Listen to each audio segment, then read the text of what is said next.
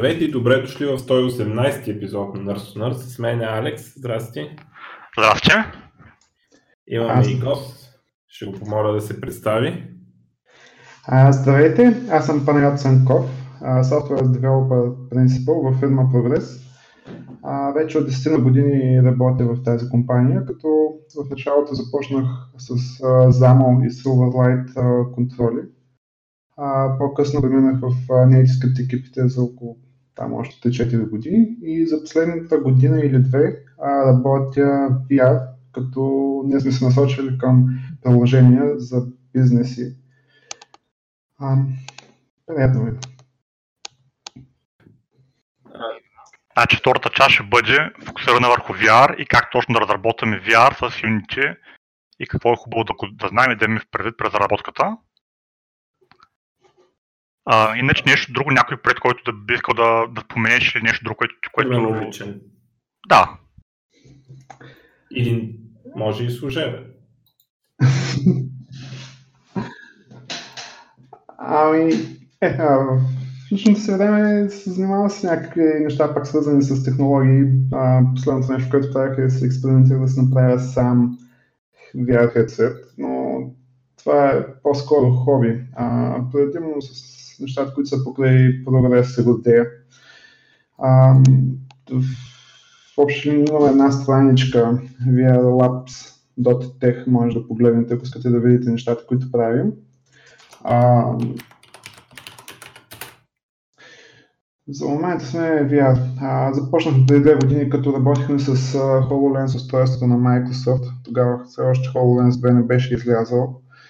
А, те първо се учихме все още. Направихме демо с Database за Microsoft Build преди две години. Излязохме с него.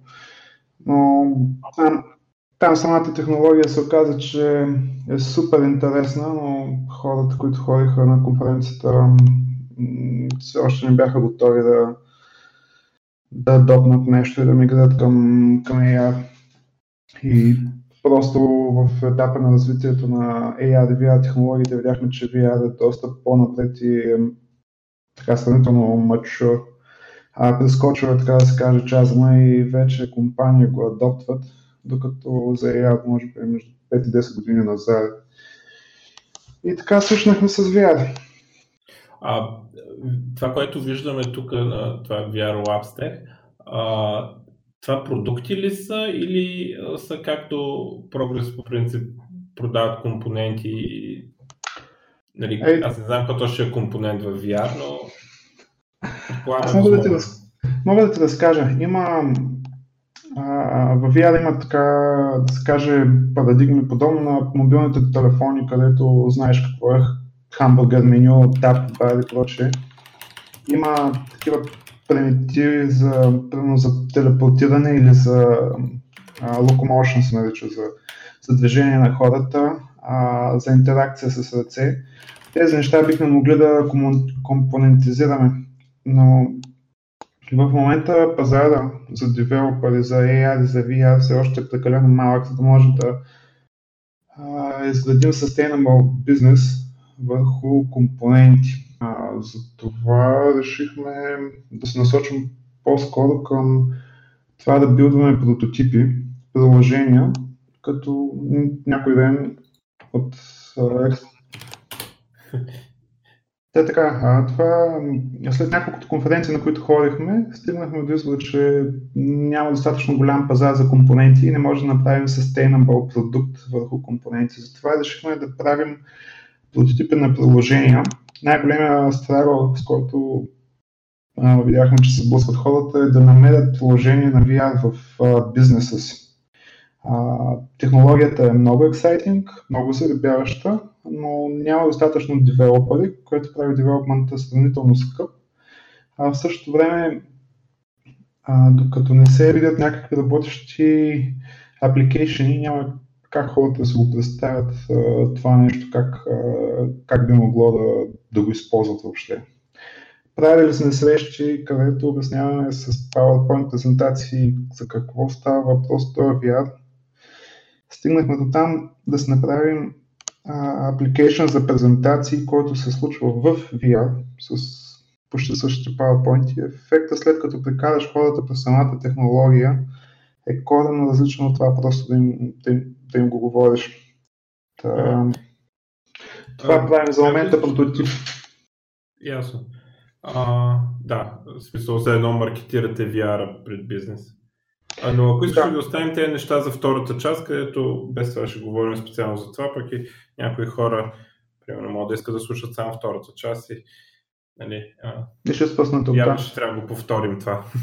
Ай, добре. Да. А, ако искате да се насочим към новините, които според мен са свързани с CES, с Consumer Electronics Show, защото това беше съкръщението. И там се разцепиха всички да обявяват някакви неща. А, така, най-впечатляващото на, на хартия, поне, а, се нещата обявени от AMD.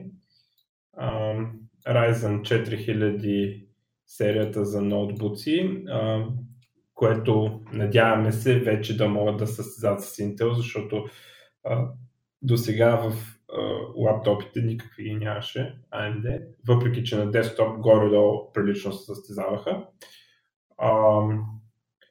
тук едно от интересни неща е, че показват uh, Single Thread Performance на техния 4800 U процесор, uh, който е по-добър uh, от на Intel uh, 10 поколение и 7. Uh, това дали ще е така на практика, трябва чиповете да отидат в ръцете на хората, дето тестват. Сега, за сега имаме картинка на AMD. Естествено, мултикор перформанс е по-добър, както е обикновено с AMD. А, следващото нещо, което а, обявиха, вкарват Tears в FreeSync дисплеите. А това е нещо, което Nvidia имат в, а, в G-Sync, има различни нива на G-Sync. А, сега явно и AMD ще имат различни нива. Това е а, колко херца поддържа, а, примерно дали поддържа 120 херца и така нататък, дали поддържа HDR и така нататък.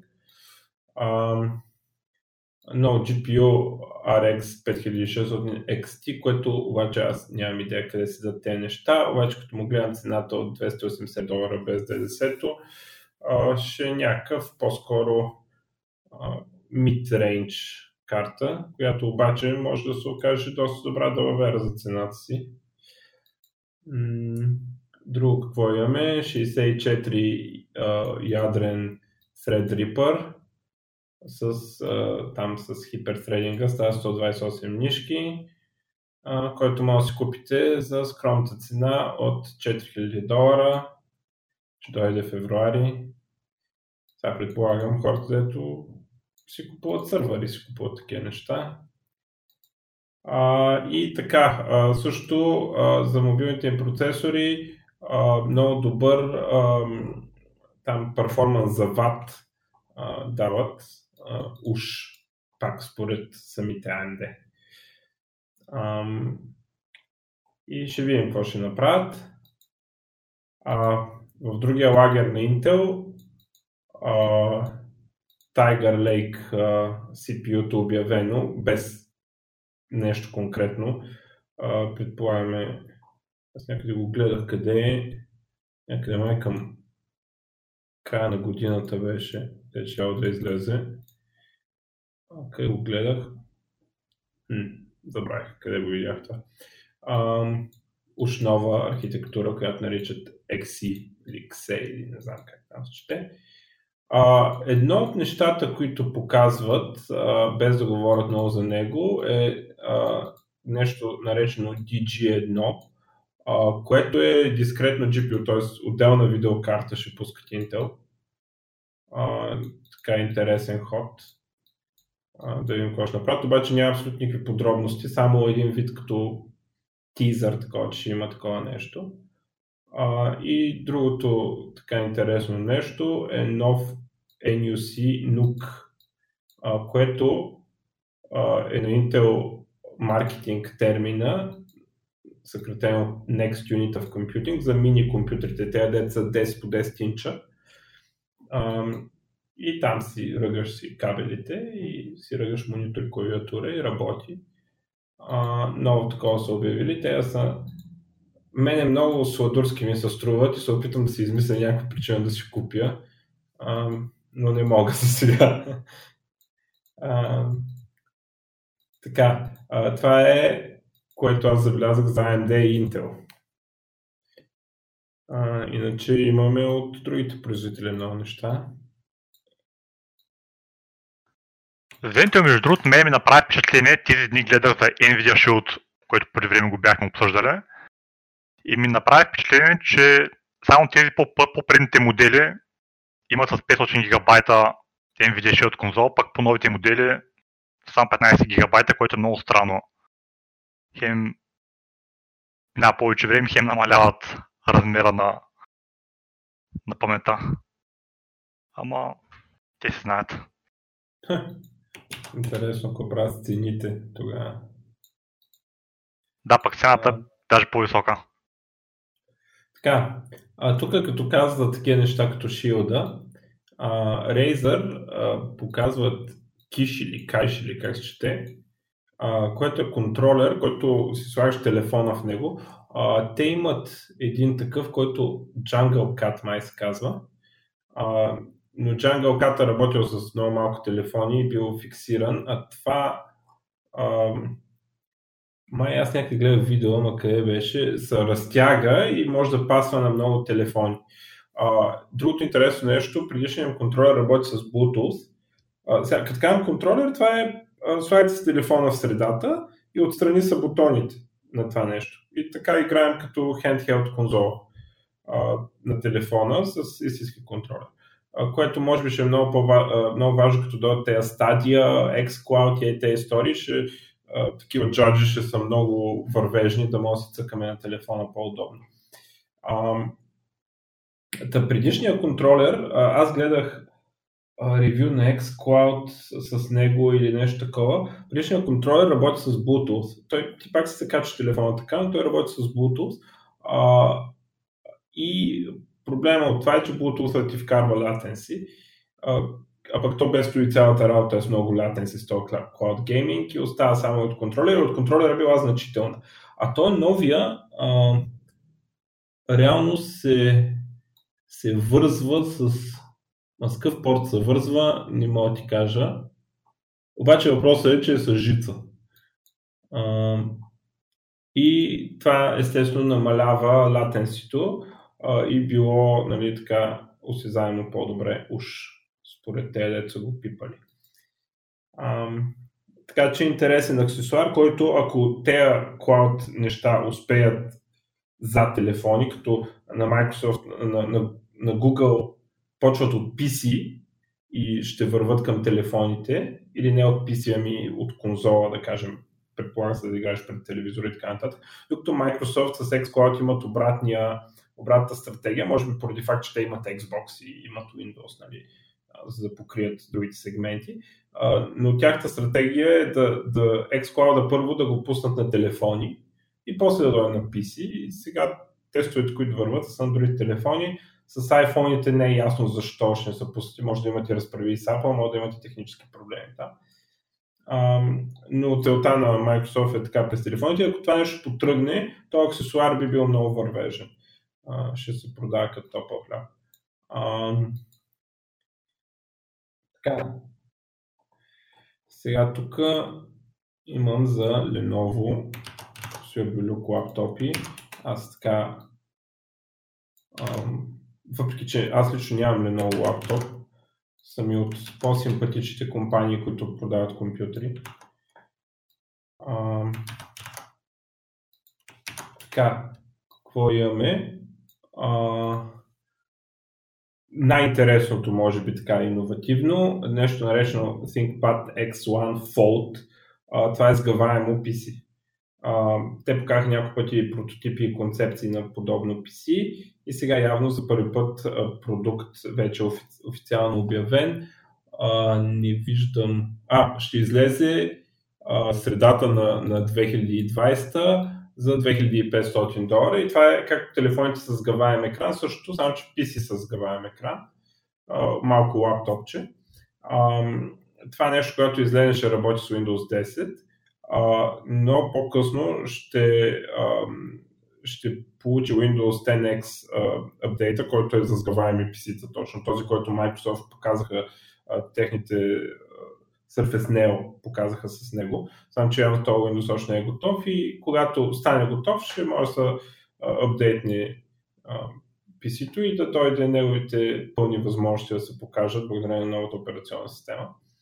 А, и така, а, интересна работа. Тук характеристиките 13,3 инча, 4 по 3 аспект ratio, като са разгъни, 8 гигабайта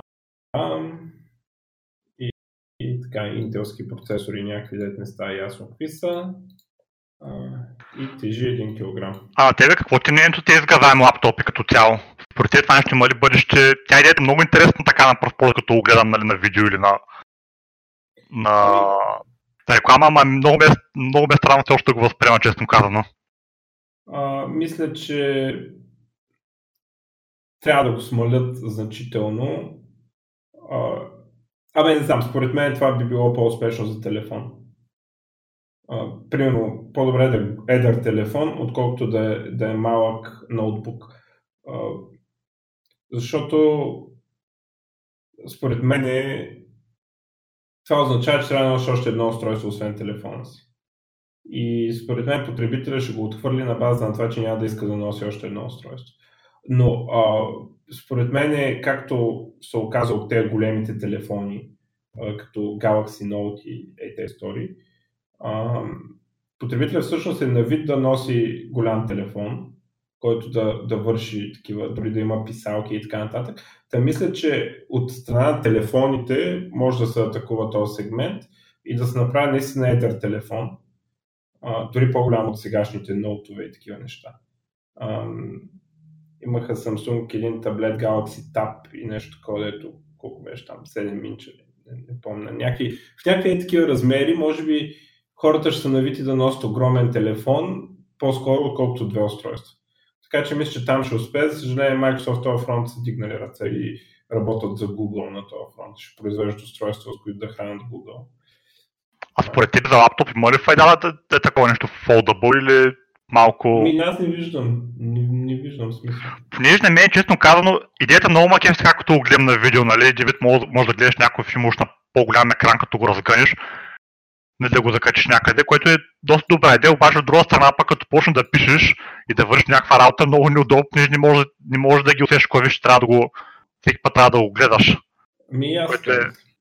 не знам, не, не го виждам като конкуренция на лаптопа. Според мен е, другите видове 2-in-1, като сърфисите, които се разделят, като йогата, която се върти и така нататък, са много по много по-смислен форм фактор защото ти реално имаш същия размер и клавиатурка, която ако искаш я махаш отзад, ако искаш да слагаш през да се разгъва, някакси не го виждам. Но има смисъл за малки устройства, които се побират да, като телеф... по-голям телефон, да кажем.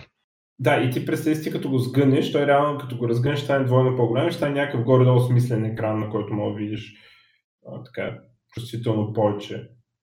Така че там мисля, че ще има по-голям пробив и както казах, се направи малко по-голям дори от най-големите сегашни телефони. А, може би и, и на него се сложи нали, софтуер, който е подходящ за целта, може би ще, ще се намерят хора нали, и, се, и се направи добре устройство. Ма това да, с телефон има файда. При един вид имаш уж телефон, пак може като го разгънеш да стане като, като iPad, да кажем нещо такова. Даже може малко по-голямо зависимост от размера. Ама... И, да, аз така мисля и мисля, че е голяма грешка, че Google, аз пък Google, Microsoft ще го пробутват това нещо. Те пробутват две устройства. Едното е, нали, идеята е да е буквално като тетрадка, нали, с писалката и всичкото, което ще работи с това Windows 10X. Обаче то няма да е телефон. И след като не е телефон, хората ще го отхвърлят просто защото не искат да носят второ устройство. А, а това нещо, да я знам, го направят просто да се обаждаш по него, ще има много повече такова, защото някои хора ще си фърлят телефон. Да, ще изглеждаш абсурдно с толкова голям телефон в ръката, ама на хората ни пука толкова за това. Еми да. Ако беше така и Galaxy Note ще да бъде отхвърлен. Пък и те Microsoft все пак година наред имат доста добър рекорд за миста opportunities през годините. Една повече или по-малко. Да, със сигурност ще се справяте с това. Да. А, така. Тук е Lenovo с друга интересна концепция, която според мен може да вържи повече от сгъваемото PC. Uh, ThinkBook Plus uh, се нарича uh, продукта. Ще почва от 1200 долара, нали, най-низкия модел. Ще бъде готов март, март 2020. И какво е интересно при това лаптопче? Че от външната страна на котията, т.е. като го затвориш от горната страна на екрана, не, не това да ти е нормалния екран от другата страна, а, има и ink дисплей, което е и инка е на, на киндалите и те неща, черно-бял, който харчи много малко батерия. И така е интересно решение, на което може да ти покажа някакви неща, като ти е затворен лаптопа. А, а това е върху капака отгоре, така ли? Да, върху капака, като го затвориш. Ще ти пратя един линк. Да, да, сега го виждам там много интересно. Това може да го като нормален таблет, значи един вид за рисуване. Ами да, ме, сега и инка е черно-бял. А, и... Да, да, по-скоро чете на книга.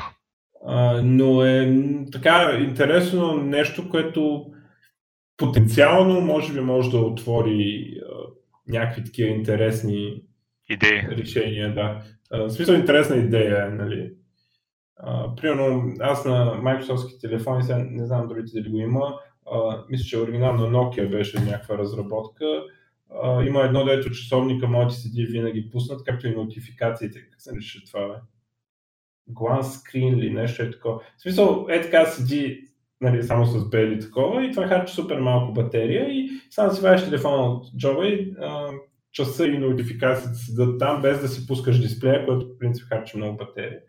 А, и може би някакви такива неща могат да се направят с PC-то, с този дисплей.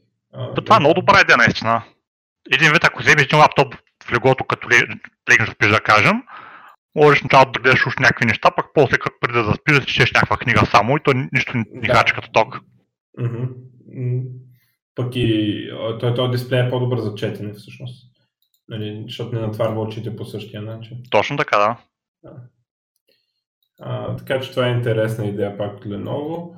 А, обявили първото 5G PC, което е пълна глупост според мен, ако питате. Нарича се Yoga 5G и си е йогата, ама вътре има да си сложиш карта за там мобилни мрежи с 5G.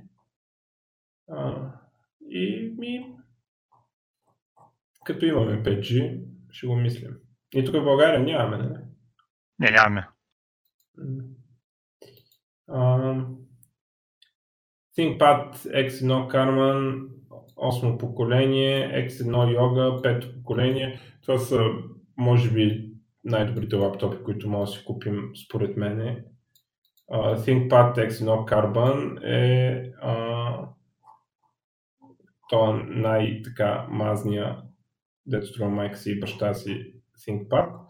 Uh, X1 Yoga е та версия, дето се завърта екрана и тя струва майка си и баща си.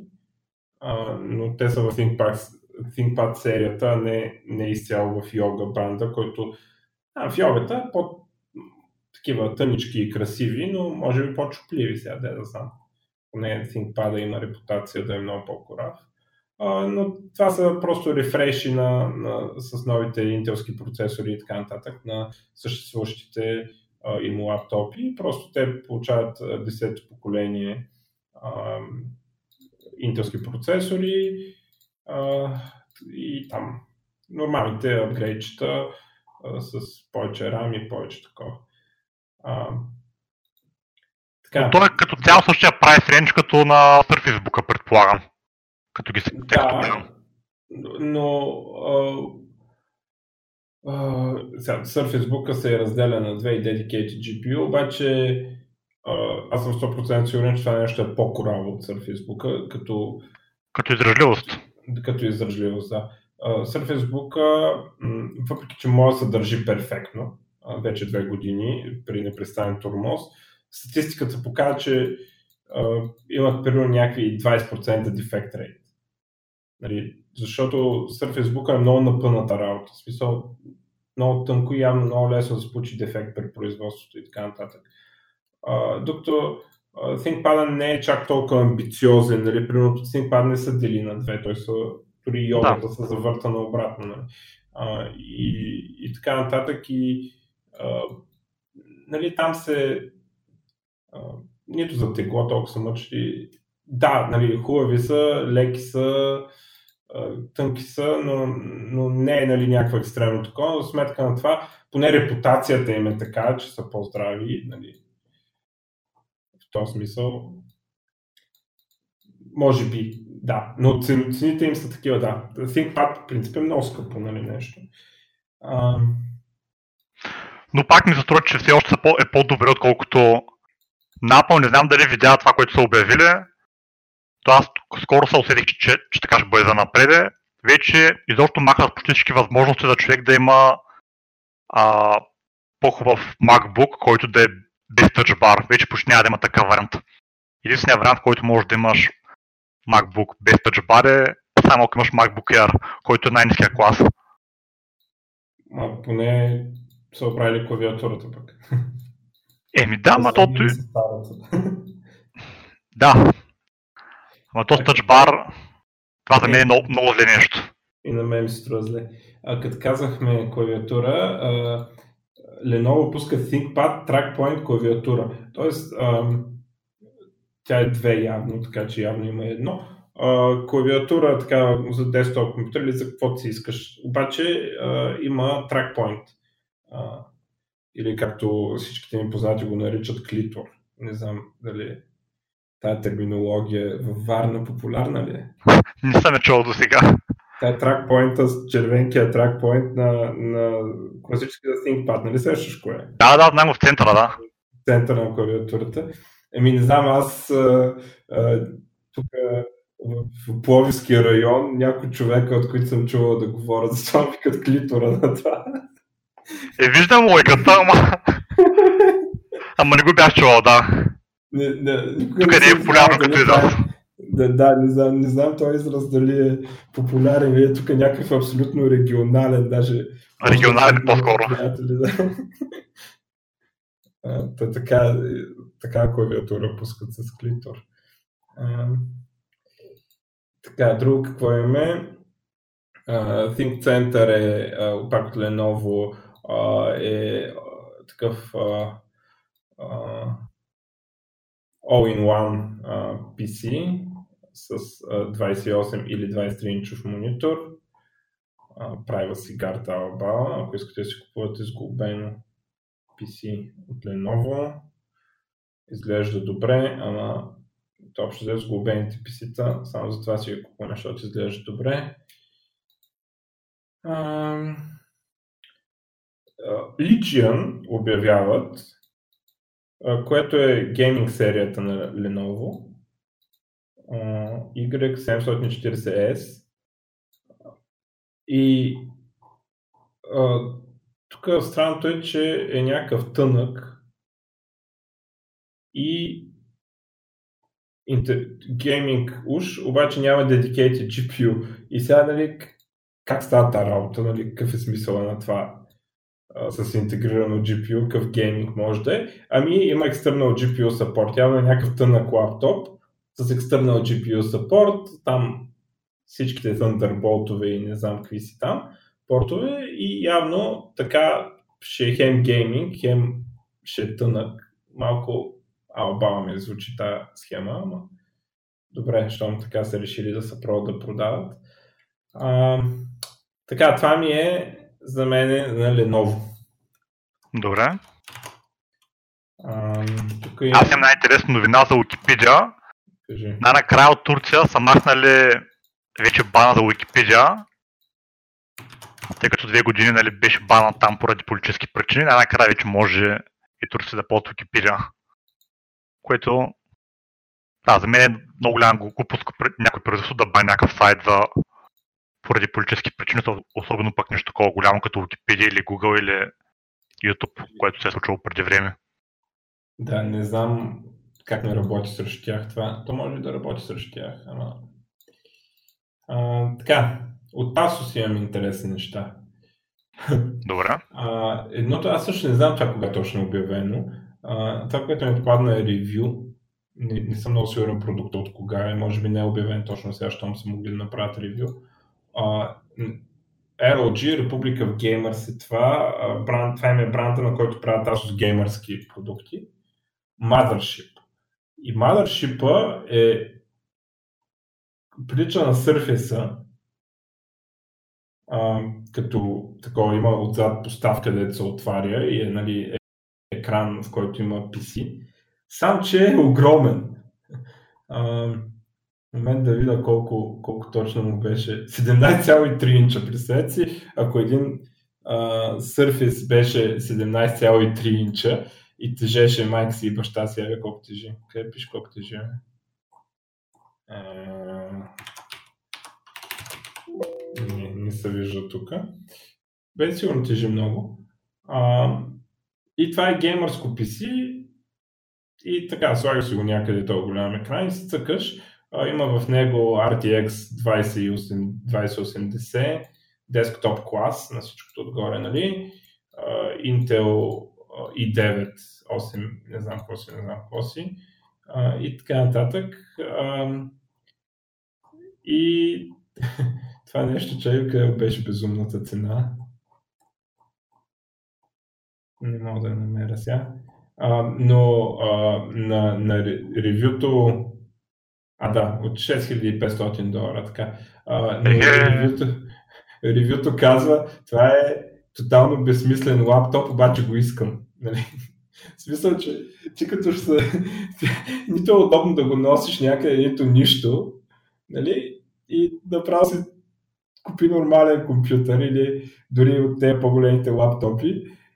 Обаче го направили в някакъв странен форм фактор, обаче има така като го видиш е впечатляващо. А, ще ви хвърля един линк, ако искате да го погледнете.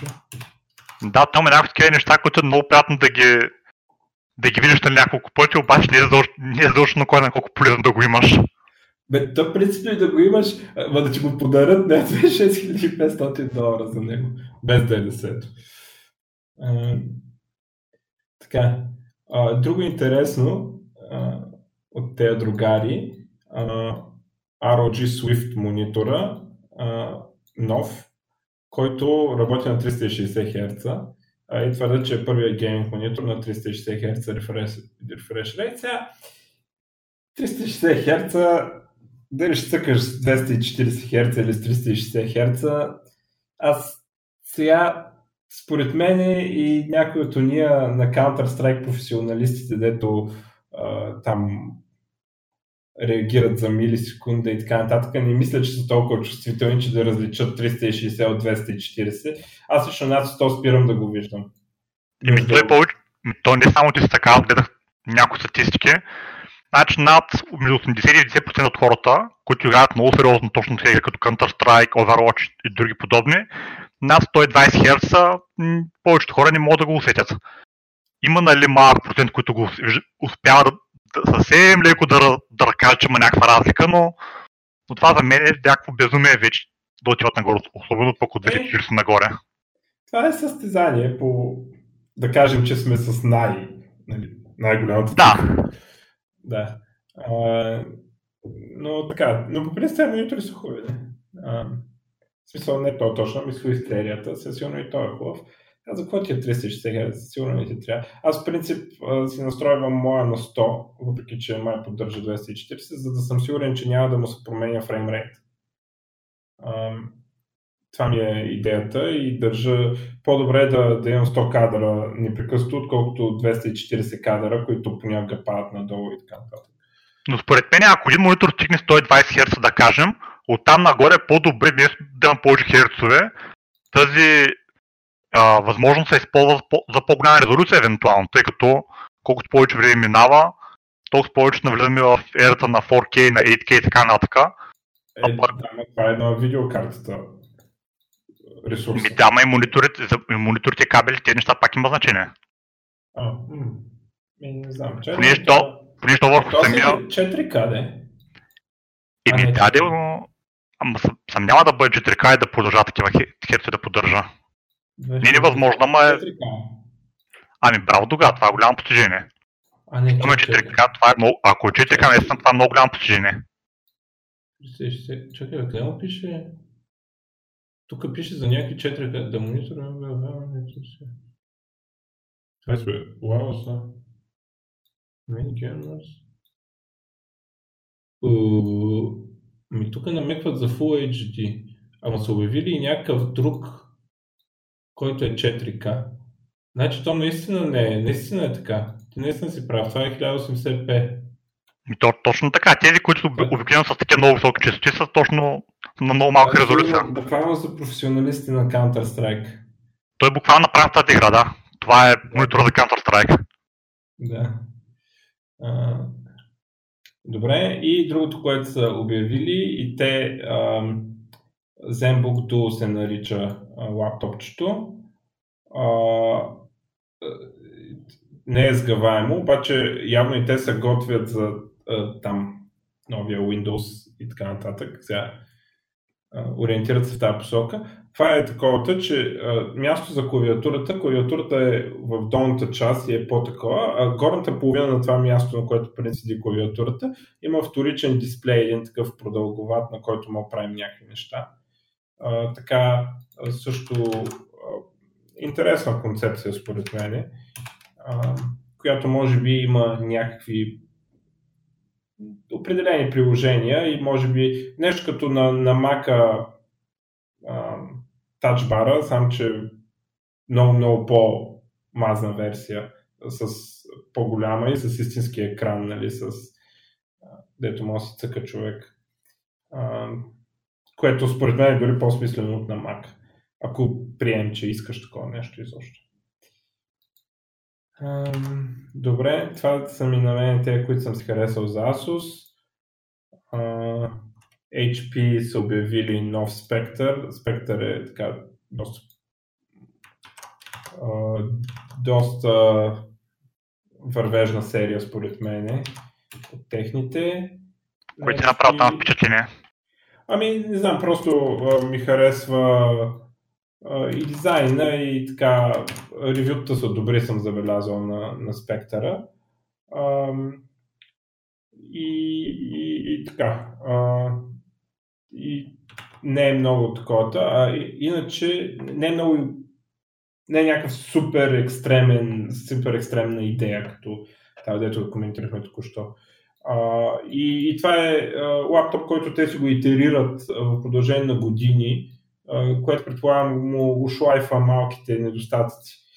Предполагам, сега аз не, все пак не мога да ползвам всичките лаптопи. Ам, друго, което са обявили, а, Elite Dragonfly, а, явно това ще се цели бизнеса да са така едно красиво лаптопче. А, и има 5G connectivity. А, не знам дали а, Lenovo, като са обявявали първия 5G лаптоп, са знаели, че и HP ще обявят в същото време. Ам, така, и имам тук а, едно друго от HP. А, HP Envy, а, което е All-in-One PC с 32 инчов 4K дисплей. А, десктоп компютър All-in-One, дето всичко му е в дисплея. Ам, какво имаме тук? Nvidia от 1650 до 2080 може си избираме, 16 или 32 ГБ RAM, SSD-та много варианти, Ам, 13 кг тежи, но това е десктоп компютър, все пак не е целта да си го носиш някъде. Много хвалят дисплея, много. И Това всичко не в едно така ли? И компютър са дисплей за всичкото. Да, това е десктоп PC, Аха. реално. Ам, но това е all-in-one, което мисля, че означава, че в самото PC е в дисплея. А, къде беше цената само? Е, много ме е странно като, компании, като продават всичко в едно. Понеже Да, това е много красиво сега. Те- Е, заради котията ли говориш? То не е кутия, то е... Като тялостно такова и котията с монитор за всичкото. То не е кутия, то е монитор. Той монитор е много красив. Нали? Аха. Виж там дадох ти линк и... Знам, че къде му беше цената, бе? А, да. Стар за... А, то не е много скъпо, бе. О, от това е добър. 1600 долара за i5 версията. Това много наподобява iMac-а като идея. чакай, това не е с някакъв по-малък дисплей, не 132. А, може би има версия с по-малък дисплей, това не може да е 1600 долара. Е, не знам. Трябва да се разглежда това. Иначе това ще е голяма далавера, ако си купиш 32 инчов дисплей с компютър в него за 1600 долара. Така изглежда на сайта им. То това е добре, да. Само, че SSD-то е малко-малко. Е, да, това е най-низкият модел, но... Бас. Що човек да си го купи, е така си има, бе. Тези цени. А, добре. Ма, два- 128 много малко за, за Е, за... Понеже няма как да му добавиш допълнителен хард диск случая. Това, което е проблема. да, да. Мога само го смениш сигурно. И то, ако го смениш, му пада урончето.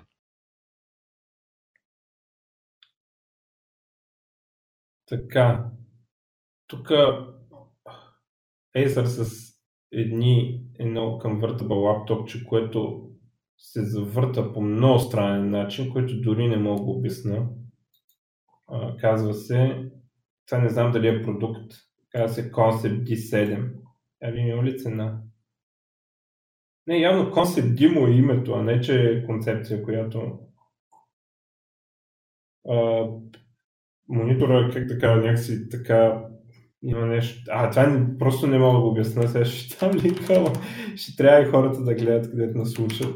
Слушат. Такова странно извиване не съм виждал. Така, като го сгънеш, дисплея може да, да се завърти да е отгоре. А, като, като го затвориш лаптопа, може да завъртиш дисплея да е отгоре, но не е това, дето прави йогата, дето примерно се завърта наобратно. Ами по един някакъв много странна дръжка има. Та така е интересно, интересно решение. То аз явно за това съм го набелязал, защото много интересно с гъба, като хармоник. А, Да. Има 2, гига, 2, гигаба, 2 терабайта SSD, което е много хубаво нещо. е, ако се урасиш за скъпия модел сега.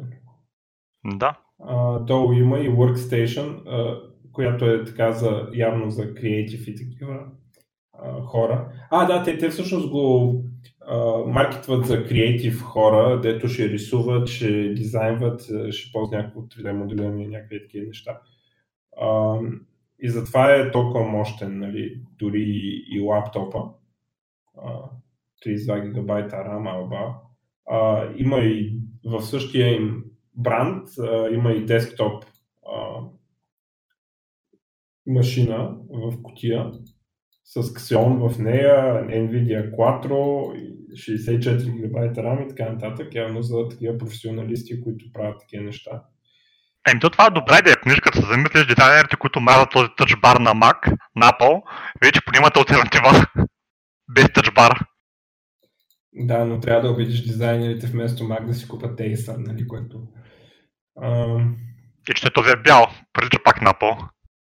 Също нови, да, мога да кажа, че Apple. А, също нови монитори а, от серията Predator а, за геймери. От 32 инча до 55 инча и от а, 2400 долара до не знам колко. А, има 38 инчов изкривен и така нататък. Монитори да искаш. 120 Hz тук нормални. И те, те имат много хубави монитори те на Predator серията. Аз съм точно с такъв. и съм много доволен. Аз Acer едно време беше бранда за бедняци, дето правиха кофти, но ефтини неща. В смисъл не кофти, ами добри за цената си, обаче в ефтината категория. Обаче забелязвам, че отзивите, аз не съм си купувал още, обаче отзивите стават все по-положителни за този бранд. И продължават да са от по-ефтините в сравнение с нали, някои от другите. Така че може би си струва човек, ако е на бюджет да си купува вече този бранд. Вече не е, ами там много се развалят и така нататък. Поне не го чувам аз това. Ами аз съм такъв проблем. Аз също имам такъв Predator лаптоп, имам такъв и монитор имам такъв и честно казвам съм много доволен. Нямам абсолютно никакви оплаквани проблеми. Нали, не, са, не са много ефтини, колкото са били може преди време, но... Но пак, те пак са, аз съм забелязал, пак са по-ефтини от, примерно, ако си купиш същия клас нещо на Asus. Ами, да, има разлика, но това е много добро. Нямам никакви забележки, честно казано. А, следващия продукт се нарича Spin. А, са convertible лаптопите им. Spin 3 и 5. А, ми, като гледаме като йогата. Завърта се наобратно и съответните 10, 10 Generation Intel процесор, 14 инча дисплея е това нещо, с IPS дисплей. А, може да седи така като палатка и такива неща. А, това ми е от Acer. Dell са обявили някакви работи, но няма да говоря за тях, защото не трябва да си ги купувате без това. А, Nvidia нов драйвер, не знам защо го обявяват на CES, отиват на CES и обявяват нов драйвер. А, като интересният фичър за геймерите е, че а, може да сложиш FrameRate Cap System-wide, такъв FrameRate Cap, което аз всъщност съм искал да правя такива неща. Трябва да се осволя този нов драйвер. И че това какво ти помага евентуално? Ами, а, като сменя между десктоп и игра, а, да не ми превключва някакви режими и такива истории. То, то те пак ще приключва режими според мен. Аз не виждам как FPS е, ограничението ще помогне за това. Не знам, аз съм си мислил за тези истории. Защото, абе да, знам, то ти имаш VSync, може би го постигаш същото. А, така, тук ViewSonic, те не ги бях чувал отдавна, а, обявили монитор 55 инча 4K гейминг. Да, 120 Hz, 0,5 милисекунди респонс тайм.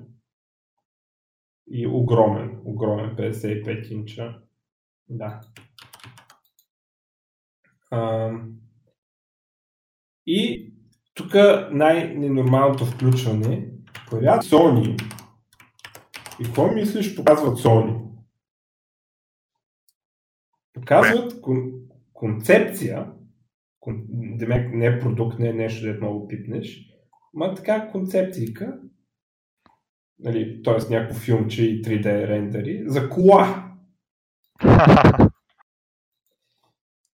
И да, и как ще да има камери, сензори и не знам какво си. И въобще тези хора не знам какви мислят работата. А, и на мен това всъщност ми е последното нещо от CES, което съм си записал така, че ми е направило впечатление. Хм. Еми добре. Като стана въпрос само за ZSD-та и за Samsung, имаме една така подобна новина за това, че правят нов вършен, външен, външно SSD, което обаче има built-in fingerprint scanner за допълнително security, което не знам колко ще, колко ще е полезно, нали? Но все пак понякога го загубиш, ще бъдат защитени данните уж, нали, заводи. Това може да има значение за бизнес. Ами да. Все пак работи на него отидеш на някъде в някой Starbucks, да кажем, или някъде другаде, забравиш си го без да искаш, поне няма да, фирмата няма да фалира заради това. Да, и фирмата ще го купи, няма го купуваш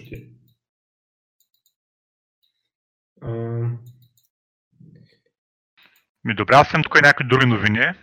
Айде, кажи.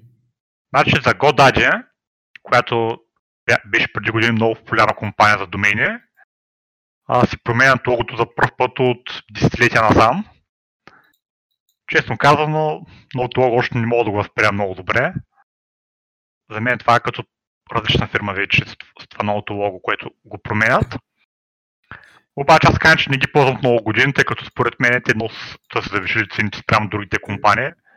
И за мен лично е по-добре. Ще сменят логото и... Кое, кое? Усети ги, че нещата отиват на смяна на логото и ги зареждат. То точно в логото е проблема, нали?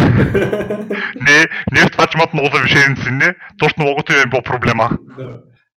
Минете, то така се почва. Първо завишаваш цените, после сменяш логото и той вече отиде. Но, но според мен, понеже нали, те много хора са, са ги ползвали, включително аз съм ги ползвал година наред, но за мен е вече много по-добра альтернатива се ползва или Google Domains, или хора, които мразят Google да кажем, може да ползват Namecheap. И това, това са вече много по-добри альтернативи за купуване на домени. И честно казано, моите домени, всичките, които бяха на GoDaddy, ги преминах вече на Namecheap. Много по-изгодно и дават безплатно там SSL какви ли не други там неща. Добре, но другия път, като купуваме домейни, ще пратят и да ги купуваш. Добре. И имаме една друга новина тук за Epic. Обявява, че вече има а, над 100 милиона потребители на новият им Epic Store, което, което е добре до някъде. Аз го ползвам мобилно. Нарочно се купувам от там игрите. Въпреки да. целият хейт. А, цяла година ще ли да раздават а, някакви инди игрички безплатно. Ако не знаете, по коледа имаха а, промоция всеки ден някаква инди игричка безплатна. И на следващия ден друга инди игричка безплатна, старата, ако искате вече с пари. А, и това ще да продължи цялата цялата 2020 година. Еми това е много добре. Значи нашите слушатели спокойно могат да се го дръпнат и могат да се тъкат безплатни инди игрички. Да, за съжаление са инди игрички. Аз вече не съм ограничен от цената на игрите от времето, нали, ето отделям, така че нещо не ме блазни тази оферта. Въпреки, че май взех една, дето много е хварта, ма сега не мога да спомня даже коя беше. На другите даже не се занимавам да ги цъкам. А, те, които, иначе игра там игра, обаче съм си ги купил от тях. Избрах Outer Worlds сега. Добре. тук новина. Сериозен, сериозна vulnerability в Windows, нещо не е валидирал правилно Certificate chain и съответно може да се спуфнат всички сертификати. Има пач, ако не сте спряли апдейтите. А, не можах да, поне те новини, които ми излезнаха в фида, не пишеше на какво се дължи бъга. Нямаше техническо обяснение. Не знам дали има публично техническо обяснение вече. Но така, сериозна драма, фиксната преди да стане публично. А, и още една малка новина. А, Sony казва, че за втора година ще пропуснат E3. А, Заради за мен. PS5. Да, ма според мен това е просто страх. Иначе не мога да си представя да го преща. Ще ли да участват в много по-малки ивенти и да видят хората на живо играта, хубаво, ама аз къде ще видя на живо? Не играта, а конзолата. В смисъл, те ивенти да не са, нито са в Асеновград, нито са в София. E3 целият свят го гледа и после го коментира. Сега, да. естествено, това е лошо за шоуто, за самото E3 като бизнес. Изобщо не е добре, но и, според мен това издава страх от Sony, че Microsoft ще ги смачка с новата си конзола. Което, това между другото, май много зависи от това каква цена обявяват съответно компаниите, двете компании, защото 100 долара разлика в цената е брутално. Когато са обявявали PlayStation 3, Sony са обявили 100 долара по-висока, или даже не беше 200 долара по-висока цена. и нали, залата отихнала. Обратното стана с Xbox One, което по-скъпта цена беше за Kinect, но нали, хората хич не прияха добре. Та, обикновено на, на това ниво се решава а, но ако обяват според мен подозират, че ако обяват едни и същи цени, ще, ще бъдат така, ще бъдат засенчени, то може би е по-добре да се появиш, отколкото да бъдеш засенчен. Но а, проблемно и за E3, естествено. E3 ще има много по-малко значение, но а, ще е проблемно и за Sony. Ма според мен не е три главното е какви игри обявяваш, не толкова за конзолите. Мисля, че а пък от Sony са, те, са, те са много добре в такива ексклюзиви игрите, които са. Само за Е, не, сега, когато обявяваш нова конзола, си има значение конзола. Но ти, ти се обявяваш с игрите, ти си идваш с игрите. Нали? Няма да обявиш така. Ми да бе, ама Sony имат, те пак ще имат много да ласта вас, нали, някакви други неща, които ще бъдат, да знам. Да, Според- да. Еми, ама то път и Microsoft ще има, защото Microsoft се скъсаха да купуват студия. Аз им ходих да ги броя. Sony има 14, Microsoft вече имат 15 студия. Еми като бройка, да, обаче според мен все още на Sony, Sony имат някои от най-добрите студия в целия свят. И те на Microsoft да не са слаби. Смисъл, Не са слаби, обаче- Купуваш, купуваш студио, си купуваш яко студио. Нали. Еми, да, ма някои тези студия много трудно да... Да, не казвам, че Microsoft е много назаден, но Това, което Sony имат, на Sony студията масово специализират в този тип story-driven конзолни third-person игри. Точно като Last of Us, дето а, да, това са някакви... Аз не мога да разбера хората, що ги играят, ама... много ги харесвам такъв тип игри. Ми да, Sony там виреят много. А, Microsoft имат и, и там някакви а, нали, студия, които правят някакви такива неща, но на Microsoft е по-дайвърс лайнапа. Едните им, едното им студио прави Forza, другото им прави Halo, а, другото сега Obsidian правят RPG-та, нали, там Outer Worlds и така нататък. А, та, сега, забелявам, че на конзолите се харесват тези игри повече. Може би другите геймери отиват на PC по-скоро. А, но, но в предишното поколение Microsoft изобщо не бяха въоръжени с толкова много студия. Да, така е. А се- сега напазаруваха и, и естествено предполагам ще падне едно обявяване, като обявят конзолата. Да, да, но моята идея беше, че Sony, Sony даже да, да ни представят нов хардвер, да кажеш най-лошия вариант. Ма те ще пак- представят нов хардвер. Въпросът е, че а, може да се окаже, че знаят, че на Microsoft хардвера ще е по-добър. Те няма как не пред... Те са обявили PlayStation 5. Да, да, но иде- идеята им беше даже, даже да не го направят или да кажем го обявите и на, и на по- по-лошо условие на Microsoft, според мен пак е по-добре за тях, колкото изобщо да не се явят на... Ами, според мен е така. А, аз не мога да си представя как ще са толкова зле, нали, че, че да, да не е по-добре да се явят. По-добре е да се явят, не знам защо. Ай, миналата година ги разбирам, що не се явиха, защото Microsoft отиват и обявяват нова конзола, те нищо. Ма работа е там, че Sony имат, те имат вече като една така малко религиозна аудитория, която даже изкарат нов of Us, тя тяхната конзола да бъде много по-скъпа от на Microsoft, което е лошо, нали? Кой има хора, много хора, които ще кажат, еми да, ама има нов of Us, нали, само заради тази игра си струва това нещо да се купи. Е, това е така, да. Това е така. В смисъл, че а пък по този начин техните фенове един вид отиват на такова събитие и, и някакси малко татка с пръст устата. Няма какво, да се- какво се захванат. Да, да. Ще видим как ще се отрази цялата работа и, и въобще как ще до година, т.е. всъщност тази година края почва състезанието за новото поколение. Да. А, имам една последна новина. А, излезе новия Edge, а, на, базиран на Chromium. Също излезе и за Mac, официално. До сега имаше бети, дев и такива неща. А, сега е официален. А, по принцип а, има, мога да кажа, две предимства пред а, Chrome. А, едното е, че а, Google аккаунт е заменен от Microsoft аккаунт, което според мен е подобрение. Аз според по-големи шпиони от Google няма.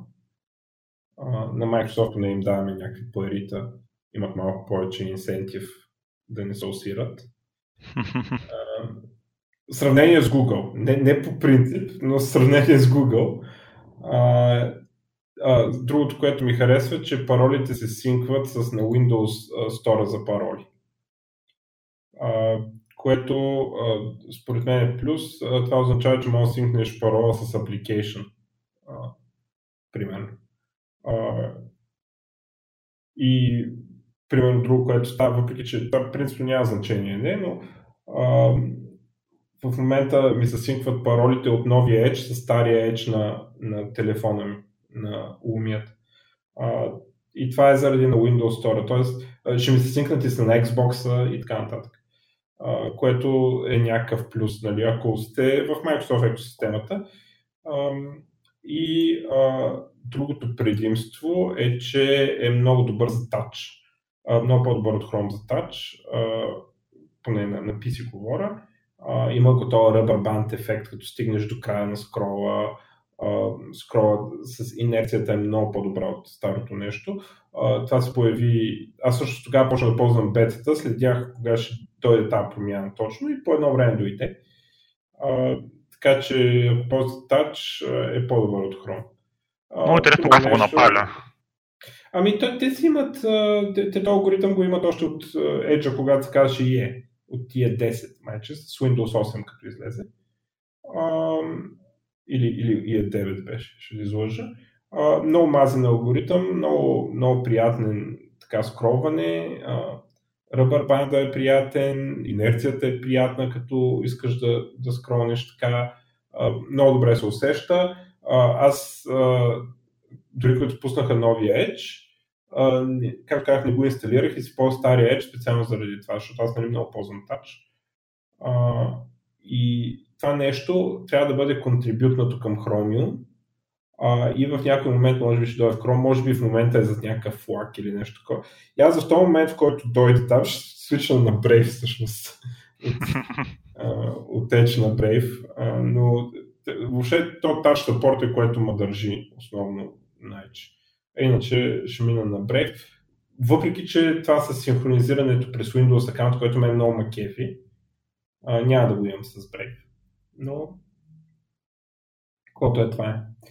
С Brave единственият проблем, който аз видях, тъй като наскоро случих на Brave, е, че като се разработва React, е, малко по-трудно да, го да настроиш React и, и C-Sharp, там Visual Studio, да ти ползва да ти ползва Brave вместо те други стандартни браузъри.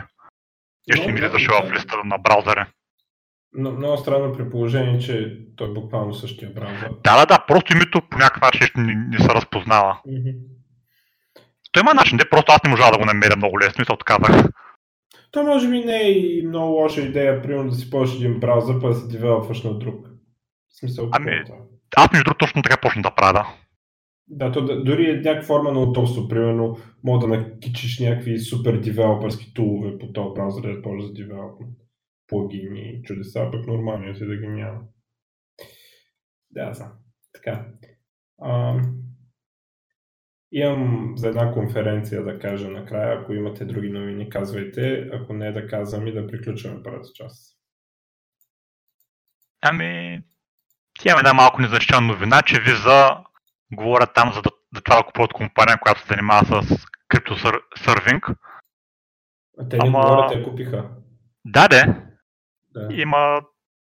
Но това не знам колко е значително. Въпреки, че се купили за 5,3 милиарда долара, което е доста голяма сума и ми е малко странно, че Visa инвестират в криптокърнси идеи, нали, но...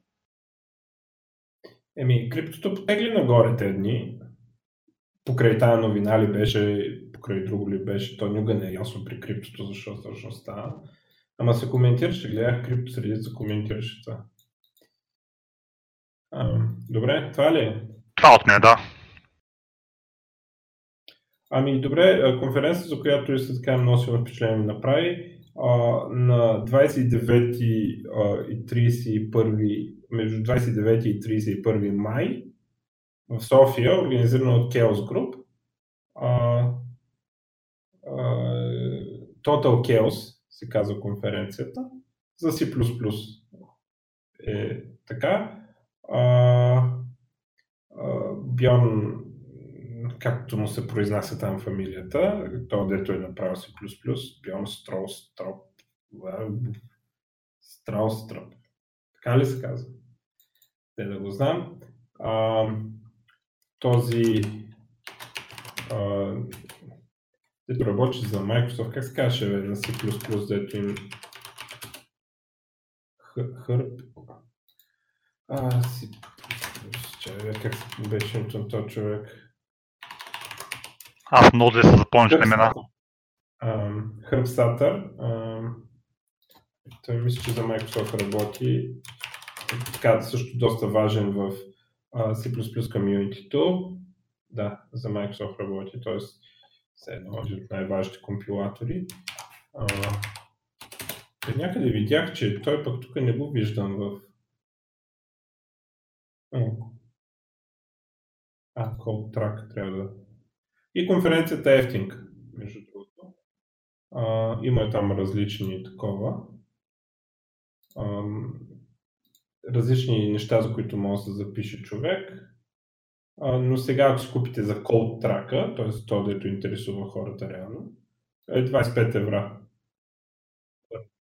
ще стане 35 после. А иначе има някакви с мастер клас, в който мога там да участваш, да те учат да правиш неща, да правят там от на Chaos Group, там Cinematic, Lighting и е такива неща. Там вече е скъпо, там по 400 евра, ама това си е все едно на обучение. Се запишеш самата конференция, само то трак е 25 евра, но аз не знам защо някъде видях този другар Хърп, ама тук само вярно виждам.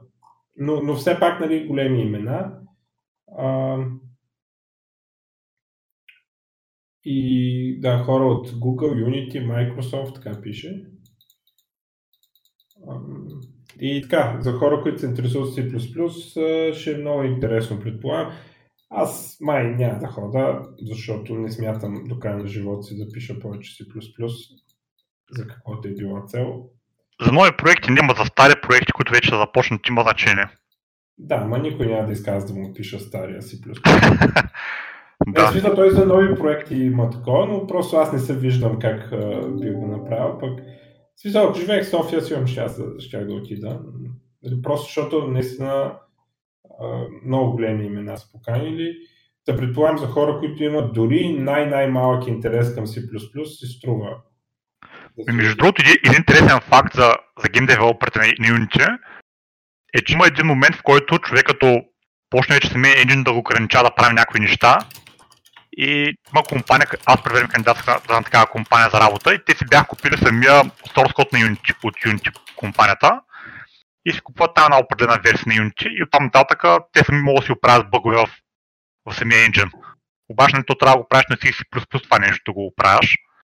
И за такива хора, нали, които са чакат на такова задълбочено ниво, може би ще им свърши работа да станат още по-добре на C++, да кажем, но за нови проекти друга работа вече. Предполагам, че а, ще има тракове, деца по-разбираеми, по-адванс и така нататък. Да, да, да. В принцип така се правят.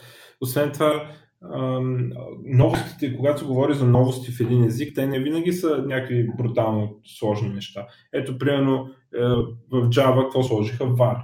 Сега това не е някакво брутално сложно. Това е абсолютно, е абсолютно ама човек, дето няма професионален стаж, дето е учил примерно 3 месеца програмиране, мога да разбере какво прави това VAR и защо примерно го изчиства кода.